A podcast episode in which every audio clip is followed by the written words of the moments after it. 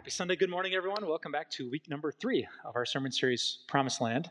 Um, wow, what a great way to start the service. It is, um, as pastor, it's super cool seeing anyone in church. Uh, but sometimes when you see uh, families like this in church, where there's just like generations of Christian faith and commitment, when you have people in their 20s uh, here in America, just like so uh, all in for Jesus and his love, knowing his promises. So, okay, family, this service is not about you. But can we all just honor you right now for being a family that keeps Jesus at the center of everything? It's a really beautiful thing to see. Awesome. I'm so excited that you're here as we continue this series on the promises of God. So, this morning when you woke up, did you think, God has given me a really good life? That's an interesting question. Um, we often talk in modern culture about living my best life. I think that's kind of a, a, standard that's really hard to reach our best life every single day. So that's not my question. My question is when you woke up, did you just have that, that feeling, that sense deep in you, God has given me a really good life?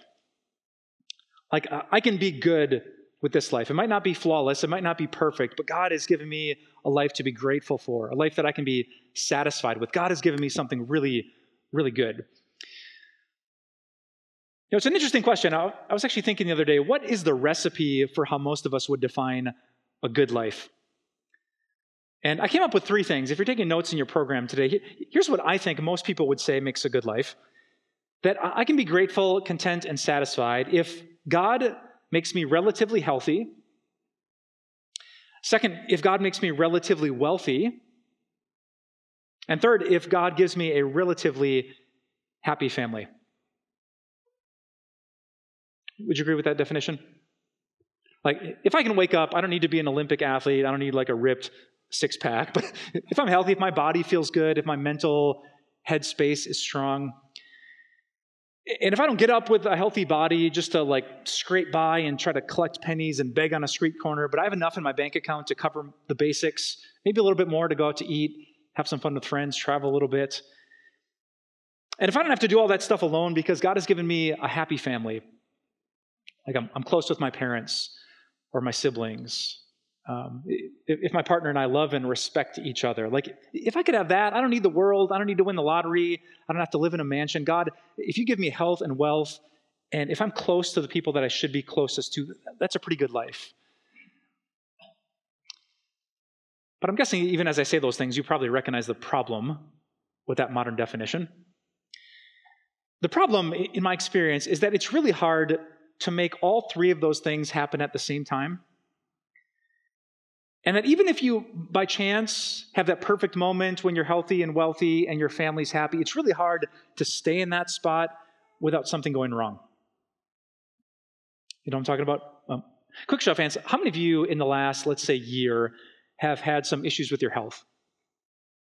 Yeah, hands, hands, hands, hands, hands, hands. Yes. Um, my wife actually, I was like randomly having lunch yesterday, and my wife popped this question out of the blue Is it about time for you to get a colonoscopy? I, I, love you too. Thank you. as, as, I'm, you know, hitting that spot in life, I'm statistically over halfway dead, and I, and I notice that. Like, I see it in the mirror. I'm like increasing the resolution of the, the sermons as I type them on my computer screen. Um, stuff goes wrong with our bodies. There's allergies, and there's cavities, and there's injuries and there's surgeries, there's depression, and there's anxiety, there's cancer, and there's chemo. There's all these things that happen. And even if you work hard on your health, even if you're trying to sleep enough hours, monitor your screen time, if you're careful with social media and your diet, it's really hard to like get your body in that spot where it's healthy and it stays that way. And for those of you who are getting older or are older than I am, you know this like twice as well as I do. Like you just can't stop time. Your health is a, a thing that has a diminishing return. It's hard to be healthy. And I would contend, uh, even in America, it's, it's hard to be wealthy. Another quiz. How many of you have had an unexpected expense in the last six months? Can, can I raise two hands to that? Uh, my daughter just had her wisdom teeth uh, taken out on Friday. I called the insurance thinking they were going to cover half. That's what my wife had implied when she talked to the dentist. That was not the case. We'll cover 80%, they said. Up to $1,000. Oh, okay. All right. um, you know, cars break down, the the landlord wants the rent money, there's credit card bills, tuition statements, you don't get the raise that you thought, the promotion that you thought, inflation happens, you thought that you were ahead. Like you can have a lot of money and live in first world America. You can be healthy, but it's hard to be wealthy. It's hard to be both at the same time. But maybe the hardest part of that recipe is the, the last part the, a happy family. To be close to your mom and your dad um, is no simple task. And lots of you know that. To have brothers and sisters that you're, you're close to, that you don't just put up with, but you're excited to see during the holiday season. That, it's way more difficult than most of us would believe.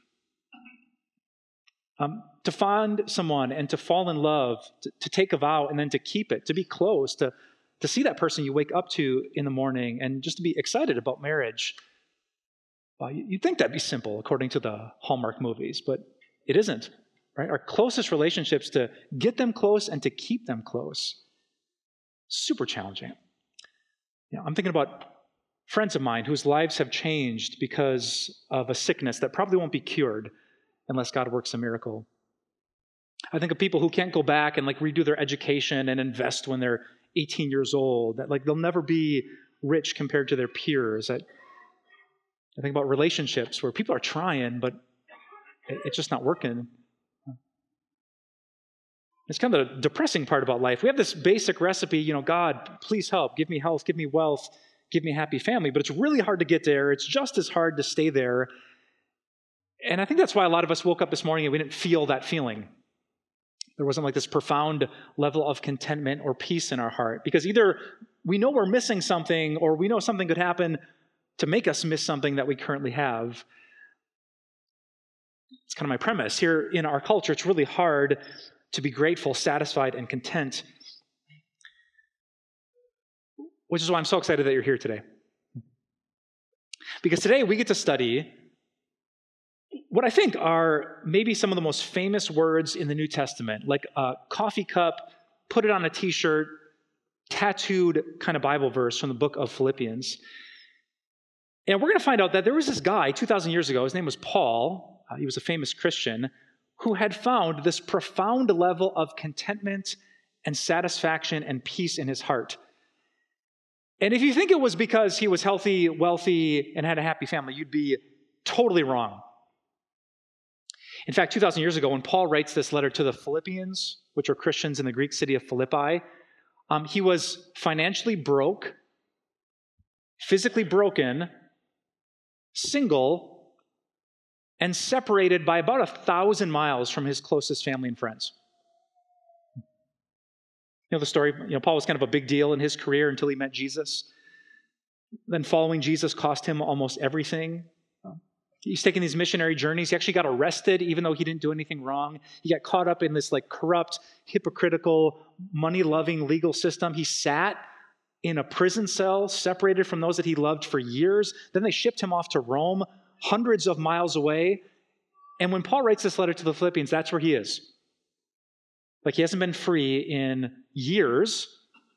He has no way of making income. All these plans he had to spread the gospel are totally out the window. And yet, some of you Bible readers know this. Philippians is famous for the level of inexpressible joy in Paul's heart. Like he's bursting in every chapter, on every paragraph, with this joy, contentment, and satisfaction that he had discovered. Philippians is the book where Paul says, Rejoice in the Lord always. I'll say it again rejoice. It's the same book where he says, Don't be anxious about anything. It's the book where he talks about the secret of being content. And so, if you want to know how to have a good life, even if you're not healthy, even if you're not wealthy, even if you don't have a happy family, today Paul wants to share a secret with you. It's something that very few people find. That's why Paul calls it a secret.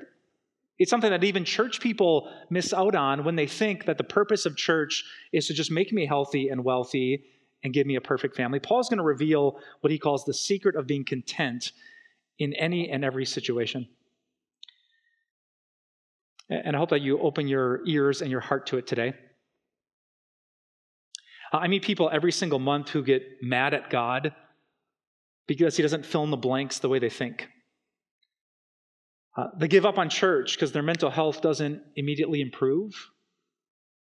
They get disillusioned with religion and Christianity because the Jesus who works miracles doesn't give them a miracle. Um, hope in my prayer is that God would save you from that. And not just that, but He would swing you to this place that very few people find, that Paul found a place of supernatural contentment and joy. That's my hope for you today as we grab our Bibles and open now to Philippians chapter 4. Here's what Paul says in verse 10.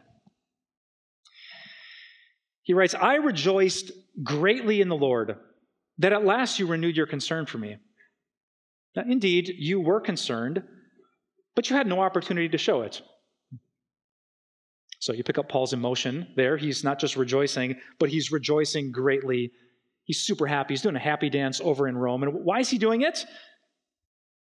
Well, you might think because, quote, you Philippians renewed your concern for me. Um, we find out in the context of this chapter that a mutual friend had traveled the 800 miles from Philippi over to Rome, and in his hands he brought a fat check.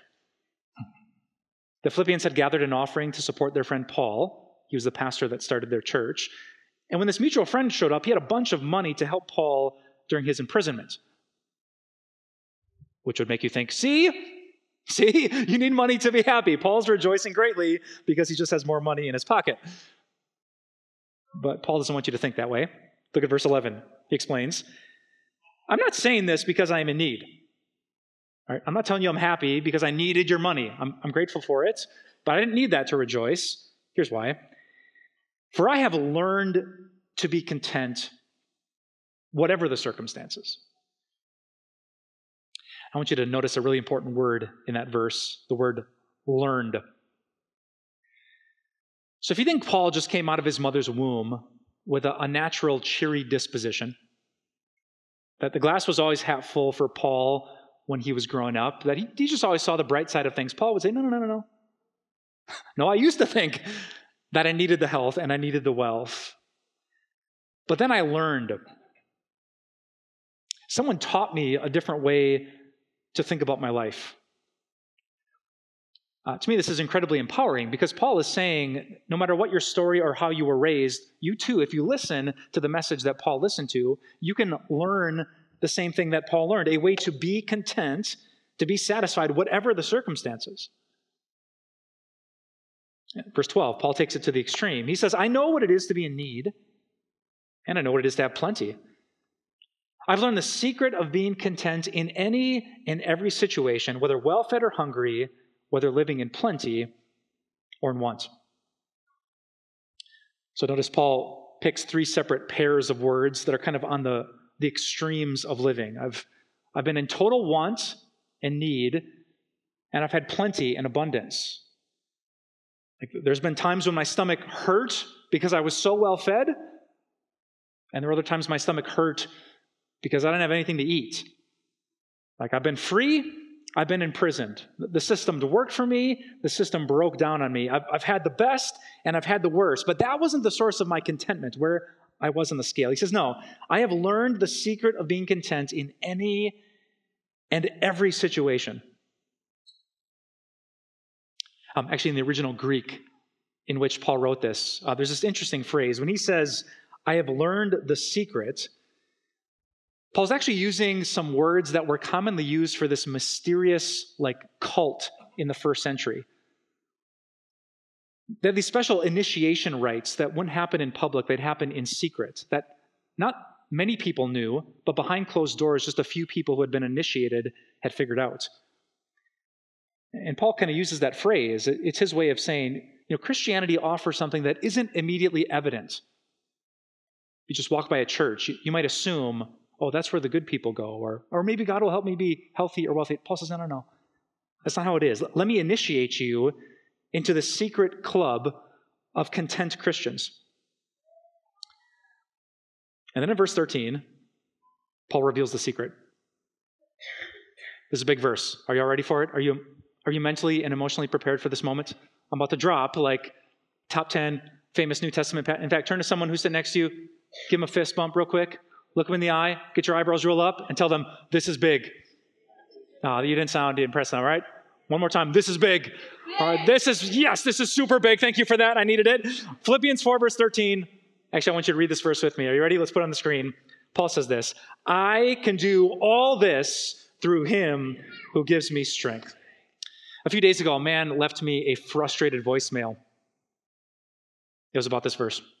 I don't think I'd ever met him before. He called the church. I wasn't there, so he left a voicemail. The first thing I noticed was how long it was um, th- three minutes plus.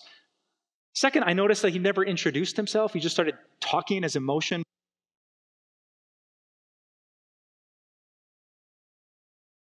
True. He had figured out what I was going to be preaching on today. And so I think two weeks before I, even got up here to preach, he was mad about the sermon or he's, frustrated. He says, That's not true. I tried and I couldn't do all this. I tried to keep my family together. I, I worked, and it didn't happen. So don't give me some like simple platitude, some pastor speech about how God can help you do whatever you, that's not true. I tried, it didn't work. He left his name at the end and hoped that this sermon would fix it. So I'm about to fix it. you know, this verse is equally powerful and misunderstood. It's famous, but sometimes it's famous for the wrong reason. So let me break it down for you. Paul is saying, I can do all this. Now, that's the operative word in this famous verse. What is the this Paul is referring to? It, it's not his bucket list of things that he wanted God to do for him. You know, Paul wasn't saying, I'm going to get out of prison and then I'm going to get on Christian Mingle, and then I'm going to meet the girl, and we're going to have twins, and I'm going to name them like, I can do all this. Through, I actually saw a video a couple years ago of a Christian football team. They're about to, you know, bust through one of those big banners, run out for like the playoff game, and thump their crosstown rivals. Cheerleaders are holding this giant banner, and what did the banner say? I can do all this through him who gives me boom, and these testosterone-driven teenage boys bust through the banner. Yeah, let's kill them. But that's not, that's not what Paul is saying at all. No, a better interpretation would be if that Christian football team busted through the banner and then got totally smashed. Quarterback gets sacked 15 times, tears his ACL, misses the rest of his senior season, and he gets back in the car and he's sitting in the back seat. Paul would say, Hey, you can do this through the one who gives you strength. In context, Paul is saying, I can be rich and content, I can be poor and content. I can be healthy and content. I can be hungry and content. The this is Paul's level of contentment. He says, I can do this. And he's sharing the secret because he believes that you can do this too. That you could still cry and you could still grieve and you could still pray for a healing and you could still work to restore a relationship. But whatever happens with that, Paul would say, You can do this. And here's how you can do this through Him who gives you strength. Uh, Paul's foundational belief was that if Jesus made God not far away, but right here, and that God is kind and compassionate and powerful and forgiving, saving and patient, if God doesn't just like show up in my life on the big occasions, but every second of every moment He is right here, then I can do this. Right? If Jesus is the one who bled and died for the forgiveness of my sins, Paul believed that. If everything that would make God frustrated or disappointed or angry at me has been washed away by the blood of Christ, and if God has made this promise, I will never leave you and I'll never forsake you. If, if God is not somewhere out there, but He is right here to help me, I can do this. If I'm not sitting there going through chemo just by myself, hoping it works out, but God is in the room, I can do that. If I have a birthday party and all the friends show up and they bring beautiful food to share, like I, I can do that. And if something goes wrong and it's just me and no one remembers my birthday, I can do that too. I can do at the top of my career game. I, I could sit in a cell under an unjust charge. I can do that. Can you imagine for a second if there was like a, a really fast forward version of your whole life?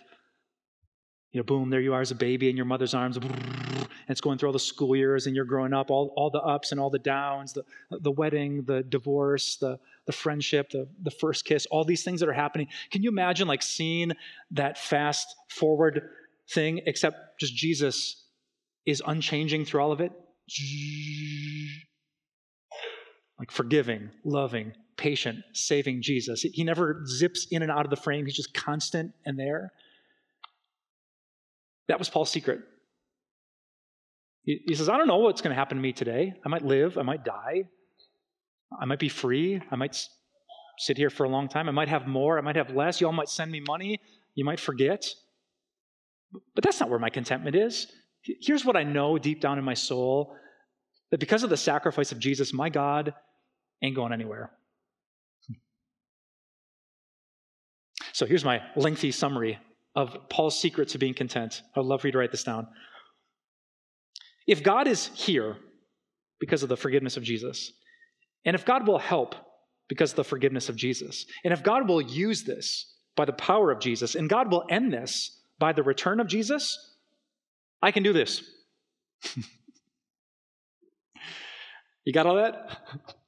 Now, some of you might have realized um, that those are the five weeks of the sermon series, right? God is here. God will help. God will use this. God will end this. And therefore, I can do this. What Paul did was practice the promises of God in his head. And it led him to wake up every day, the, the best days and the worst days, and say, I, I can do this. I'm grateful for this. I might not have chosen this, but I'm going to be okay through this because I can do all things through the one who gives me strength. Now, my favorite Christian artist is a man named Christopher Powers. And I'm always curious what, uh, how he depicts different Bible passages. So I, I jumped on his website, fullofeyes.com. I typed in Philippians 4, verse 13, and, and I was surprised at the image that he created, but I loved it. Let me show it to you. Right, there's Paul, seconds from losing his head. Big, exaggerated Roman sword raised above him. This is my friend's depiction of Christian contentment. But you notice why? Like, my life, my death, the justice or the injustice, it all happens in the palm of my Savior Jesus. And not just the palm of his powerful hand, but the hand that was pierced for the forgiveness of my sins. You see the stone rolled away behind Paul, the, the Jesus who's risen, so that death itself can't separate me from the God who is here by my side. I love that depiction. Whatever happens to you in the days to come, if you're a Christian, it happens in the palm of Jesus himself. The God who's here, the God who will help, the God who will use this, and the God who's promised to end this. And if you remember that, if you practice those promises, if you come to believe that everything in your life happens in the palm of your Lord and your Savior, you can do this too. So, where do we go from here? Um, I'm going to leave you with uh, a phrase that you're probably thinking about when you got up this morning biblical neuroplasticity. Was that right? No, I was not right. Okay, do you know what uh, neuroplasticity is? It's this really, really cool discovery that's fairly recent in brain science. Scientists have discovered that your brain, that's the neuron part, is like plastic. It, your brain isn't like this unmovable rock that can't be taught new things. Brain scientists have found out that if you repeat something enough in your head, if you think about a certain thought again and again, your brain actually rewires itself and defaults to certain ways of thinking. Right? This is why it's so hard if you're a victim of abuse. Because if you hear something say you're worthless, you're worthless, or your brain starts to like believe that as a default setting. Now, the Apostle Paul probably wouldn't have used the phrase biblical neuroplasticity, but that's actually what he's teaching us. He's teaching us if you think about the promises of God, if you repeat them, if you memorize them, if day after day after day you tell your brain, God is here, God is here, God is here, God will help, God will help, God will use this. God will end this. If you repeat these truths about God, your brain doesn't just like sit there like a rock, ding, ding, ding. No, it starts to. Until one day you wake up and you say, I, I can do all things through God who gives me strength. If you too practice the promises of God, if you focus enough on these truths about Jesus, as most of us do in our, our TikTok or our BeReal or our Instagram feeds, what will happen in your brain will be shocking. And so I just wish, um, I, I just wish there was like some simple way that we could memorize the promises of. I wish, uh, I don't know, some pastor would just put together a little, I don't know, like this big or so to help us with a simple summary so we don't have to read through the whole. That was uh, pastoral sarcasm, by the way. All right, this is, uh, this is the homework we've been giving away for the past few weeks. Uh, these little cards, if you don't have one, you can find one at the information desk. On the back is basically a simple guide to biblical neuroplasticity. Five promises, the ones we talked about today, five proof passages to know that I'm not making this up to make you feel good. God has promised by the blood of his son that he's here. He'll help you. You can do this. God's going to use this. And one day, whatever you're going through, God will end it when you see him face to face. I won't be mad at you if, if you don't do this homework, but I'm, I'm trying to help you. Uh, I want you to know that you're not just forgiven, but you can live with an uncommon level of satisfaction and contentment if you repeat the promises of God. Uh, listen, some churches and some pastors will tell you that if you believe in Jesus, everything gets better. Um, that's only halfway true. Paul in prison would say you, you might not be healthy or wealthy or be close to a perfect family, but you, you can be different. At the spiritual and emotional level, you can be different if you practice the promises of God. In other words, I'm hoping you end up like an old woman named Mabel. Years ago, there was this pastor who was visiting a nursing home, and that's when he first saw 89 year old Mabel. He described her as quote, an absolute horror.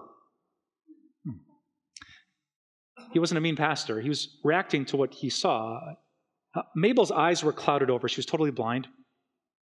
Giant hearing aid on one side of her head. She was almost totally deaf. Cancer had ravaged her face, actually eaten away most of her skin, pushed her nose to the side, an eye drooped, her jaw was off center. It was horrific, her physical appearance. Uh, but the pastor started a conversation with Mabel, which turned into a relationship that lasted for years. Uh, he came to know her heart and her thoughts. Until one day, years in their relationship, the, the pastor asked Mabel, Mabel, what, what do you think about all day? Can't go anywhere, can't do anything, you just sit in a wheelchair. What, what do you think about? And Mabel said, Jesus. Oh, well, curious. The pastor asked, Well, what exactly do you think about Jesus? And Mabel, with her distorted smile, said, I think about how good he's been to me. Jesus has been so good to me, you know. Most people around here, she gestured towards the nursing home, think I'm old fashioned. But I don't care. I love Jesus. And then this old woman, distorted by the ear, she started to sing out of her heart words that she had memorized about Jesus about his compassion and forgiveness and his presence in her life. Uh, years ago, I read a book that told that story. And, and the first line after the description of Mabel, the author said, This is not fiction. And some chicken soup for the soul story that a pastor made up to make you people actually live this way. Mabel did. Paul discovered it too. And today, God wants to reveal this secret to being content. It's not a couple extra days in the gym. It's not an investment that works out well. It's not a new government or election. There is a peace that goes beyond understanding. If you believe God is here, He's here to help, He's going to use this, and He will end this, then you and I can say with faith, I can do this. I can do all this through Him who gives me strength. Let's pray. Oh, God, um, no one tells us this. it really is a secret in our culture. Um, we think if we just found the right doctor or the right hospital or the right medicine, we think if we just elected the right president, the right Congress, had the right mix of people on the Supreme Court, um, we assume that if he would just do this or she would just do that or they would just change this, that we'd find contentment, but that's not true. Uh, contentment is only found in you. And not some small, diminished version of you, but a magnified, glorified God who's promised to be by our side because of the sacrifice of Jesus. So we're asking you today to send your Holy Spirit to open the eyes of our heart that we would believe that these things are true. Help us to fix our eyes and our thoughts on Jesus, the author and uh, perfecter of our faith, that we could discover what Paul did in that jail cell, that there is a peace that can guard our hearts and minds, a peace that goes beyond most people's understanding. That if we just think about things that are true and noble and beautiful, if we don't waste our time seeing the panic stricken headlines, but instead focus on the promises that you made through the blood of your Son, we can do this. So, God, help us to encourage each other with what's true, the promises that you made through your Son, Jesus. It's in His name that we pray. And everyone said, mm, Amen.